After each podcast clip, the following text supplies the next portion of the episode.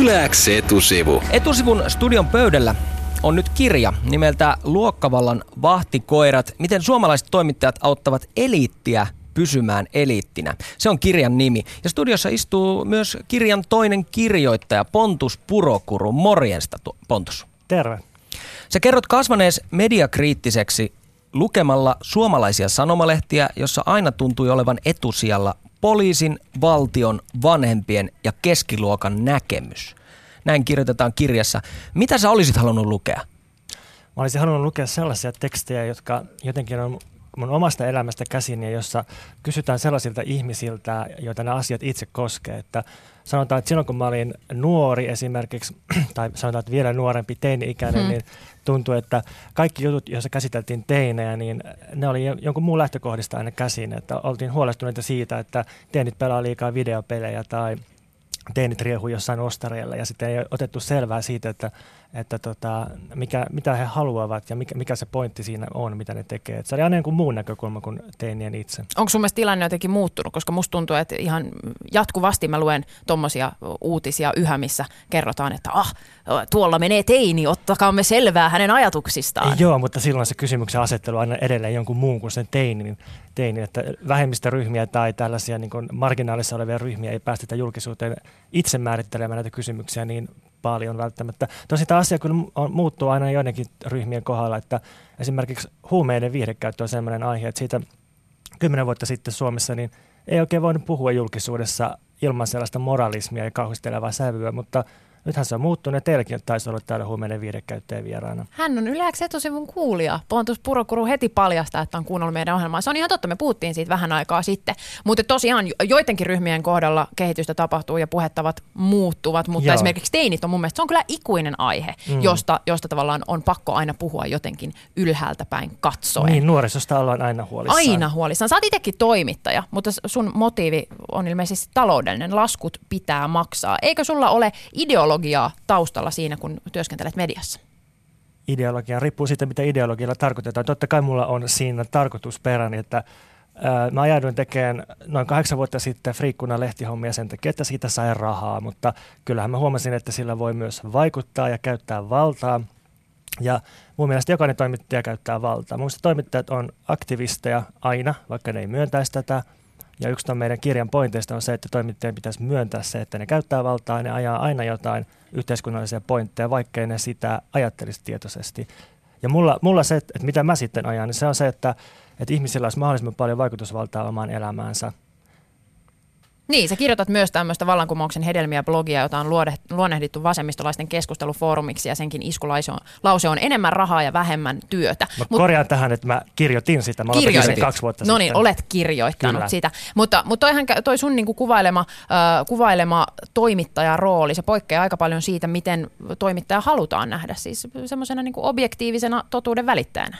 Joo, tämä on se vanha toimittajan näkemys, mitä edelleen opetetaan, jos, jos vaikka menee opiskelemaan journalistiikkaa. Että toimittaja vain välittää sitä, mitä on tapahtunut, mutta ainahan siinä on valikointia, joudutaan valitsemaan haastateltavat näkökulmat, taustaoletukset, joudutaan valitsemaan se, että mikä on se ongelma ylipäänsä, mihin lähdetään hakemaan ratkaisua.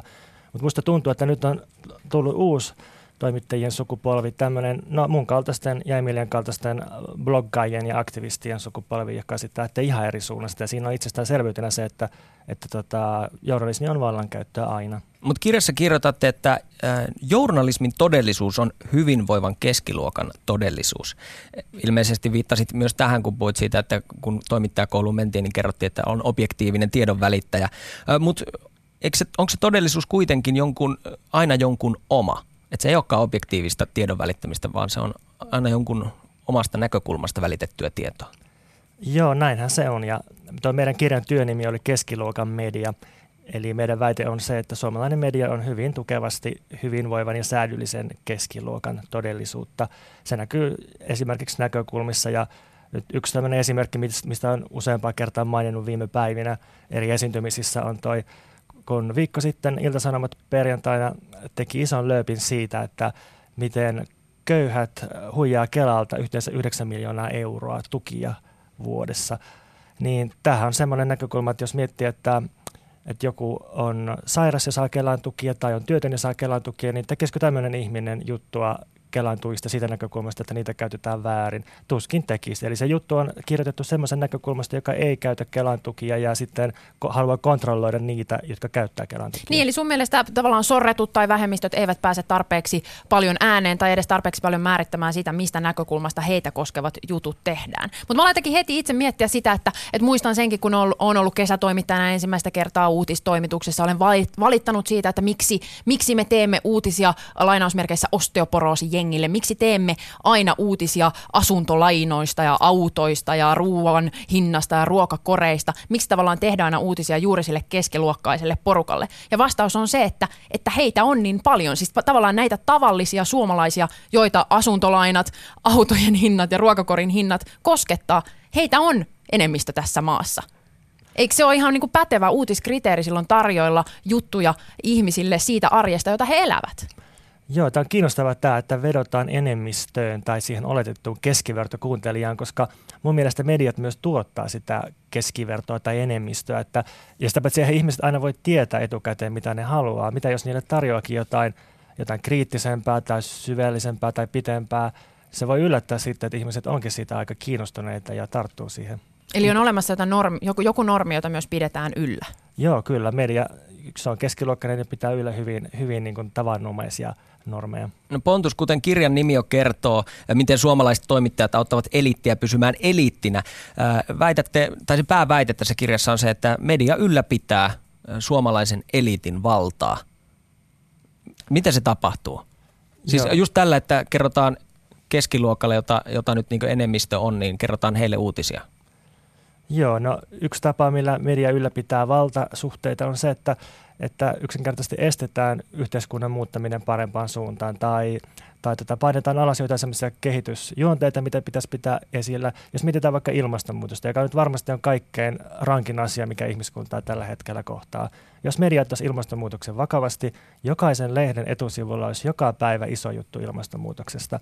Näin ei ole. Voi kysyä, mistä tämä kertoo. No mistä se kertoo? No se, se kertoo siitä, että tätä ei oteta kovin, kovin vakavasti ja, ja tota, niin. En, entä jos ajatellaan vaan, että ihmiset ei halua nähdä sitä? Ihmiset ei halua tunnustaa sitä tosiasiaa ja se käy työlääksi ajatella sitä joka päivä. No, t- jos puhutaan ilmastonmuutoksesta, niin näin se asia varmasti on. Että se on niin iso asia, että meidän pitäisi muuttaa koko meidän elintapa ja yhteiskunta, jotta siitä voitaisiin selvitä.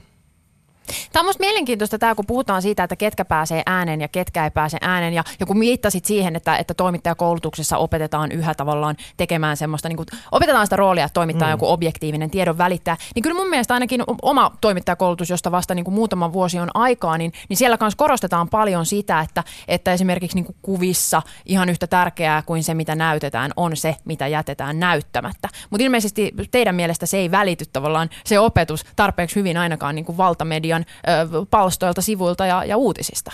Joo, se tuntuu aika ristiriitaiselta, että toimittajat menee yliopistoon, niin opiskelee aika paljon teoreettista kirjallisuutta, jossa käsitellään vallankäyttöä ja käsitellään sellaista, että ää, journalismin yhteiskunnallinen rooli on pitää yllä uskottavaa yhteiskuntajärjestystä.